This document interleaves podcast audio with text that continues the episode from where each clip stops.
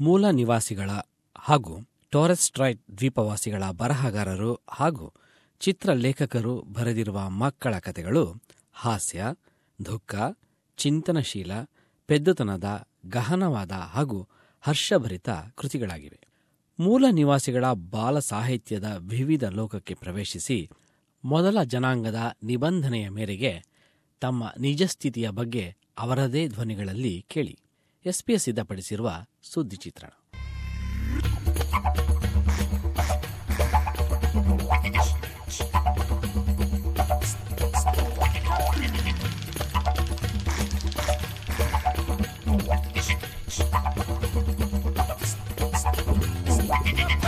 ಆಂಬಲಿನ್ ಕೊಯಮುಲೀನ ಮೂಲ ನಿವಾಸಿಗಳ ಬರಹಗಾರರಲ್ಲಿ ಹಾಗೂ ಚಿತ್ರಲೇಖಕರಲ್ಲಿ ಒಬ್ಬರು.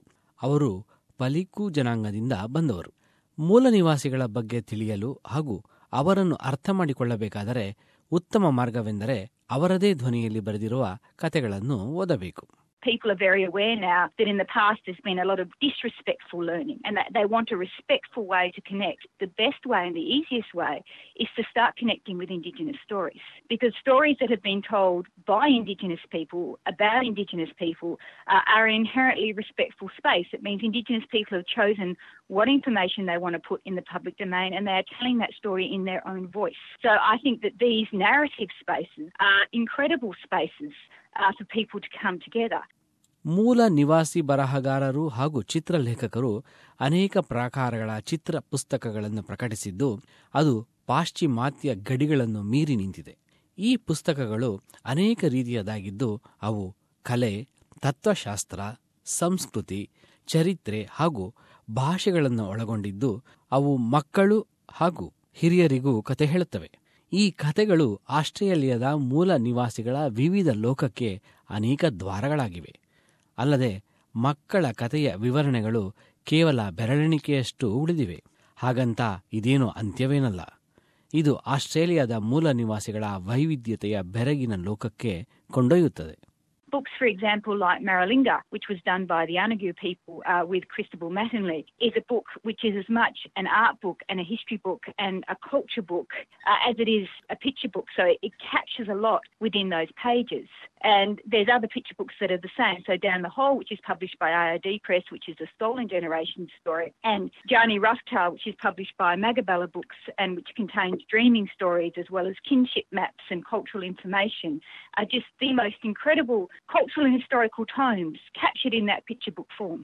ಎಲ್ಲಾ ಪುಸ್ತಕಗಳು ಮೂಲ ನಿವಾಸಿಗಳ ಸಂಸ್ಕೃತಿ ದೃಷ್ಟಿಕೋನ ಅವರ ಅನುಭವಗಳ ಶ್ರೀಮಂತ ಆಕರಗಳು ಈ ಎಲ್ಲಾ ಪುಸ್ತಕಗಳು ದ್ವಿಭಾಷೆಯ ವಿವರಣೆಯ ಬರವಣಿಗೆ ಹಾಗೂ ಮೂಲ ನಿವಾಸಿಗಳ ಅದ್ಭುತ ಕಲಾ ವರ್ಣನೆಯಿಂದ ಕೂಡಿದೆ Well, art is such a universal language.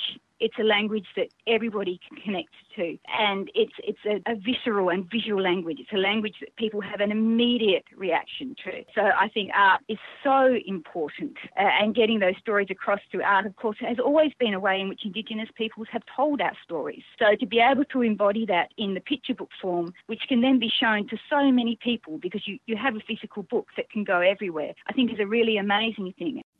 ಮೂಲ ನಿವಾಸಿಗಳ ಅನೇಕ ಅದ್ಭುತ ಕಲಾಕಾರರಲ್ಲಿ ಬ್ರಾನ್ವಿನ್ ಬ್ಯಾನ್ಕ್ರಾಫ್ಟ್ ಒಬ್ಬರು.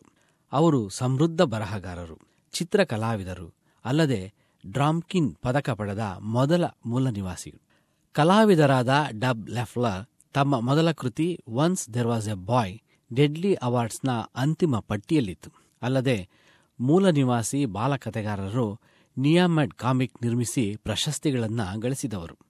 And in children's literature at the moment, and also in television programming at the moment, there are a lot of voices that aren't being heard. And so part of the challenge taken up by Indigenous writers and by other diverse writers is to really tackle that and to start telling our own stories and try to get our own stories out there so that people can connect with us through literature.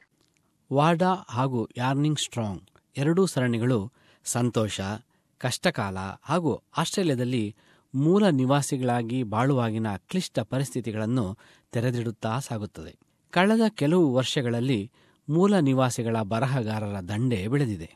Melissa ಲುಕಶೆಂಕೋರವರ killing Darcy ಮತ್ತು ಬೂರಿ Monty ಪ್ರಯಾರ್ ಹಾಗೂ maybe McDonald's ರವರ maybe tomorrow ಯುವ ಜನಾಂಗದ ರಚನೆಗಳಾಗಿವೆ. There's been a, uh, a big pickup very recently of Indigenous peoples in young adult, and this wasn't the case previously. Uh, and I think there has always been amongst Indigenous people um, a really strong desire amongst all of us to, to talk to the next generation coming up. And I think young adult writing is a way for Indigenous people to do that. Certainly for Indigenous uh, children and teenagers, it really is vital to have those books written by Indigenous people because that means that they can not just connect with the story, they can connect with the storyteller and they can see that they themselves could be a storyteller. Uh, historically, there haven't been a lot of books like that included in school curriculum, and there is still a problem with diversity in Australian children's literature and a problem with diverse voices being heard. ಆಸ್ಟ್ರೇಲಿಯಾದ ಮೂಲ ನಿವಾಸಿ ಪ್ರಕಾಶನಗಾರರಲ್ಲಿ ಕೆಲವು IAD press, aboriginal studies press ಹಾಗೂ Magabala books. ಮೂಲ ನಿವಾಸಿಗಳನ್ನು ಪ್ರತಿನಿಧಿಸಿ ಪ್ರಕಾಶನ ಸಂಸ್ಥೆಗಳಾಗಿ ಕಾರ್ಯನಿರ್ವಹಿಸುತ್ತಿವೆ ಈ ಸಂಸ್ಥೆಗಳು. ಈ ಪ್ರಕಾಶನಗಳನ್ನು ಮೂಲ ನಿವಾಸಿಗಳ ಸಂಸ್ಕೃತಿ ಹಾಗೂ ನೈತಿಕ ಶಿಷ್ಟಾಚಾರಕ್ಕೆ ಅನುಗುಣವಾಗಿ ನಿರ್ವಹಿಸುತ್ತಿವೆ.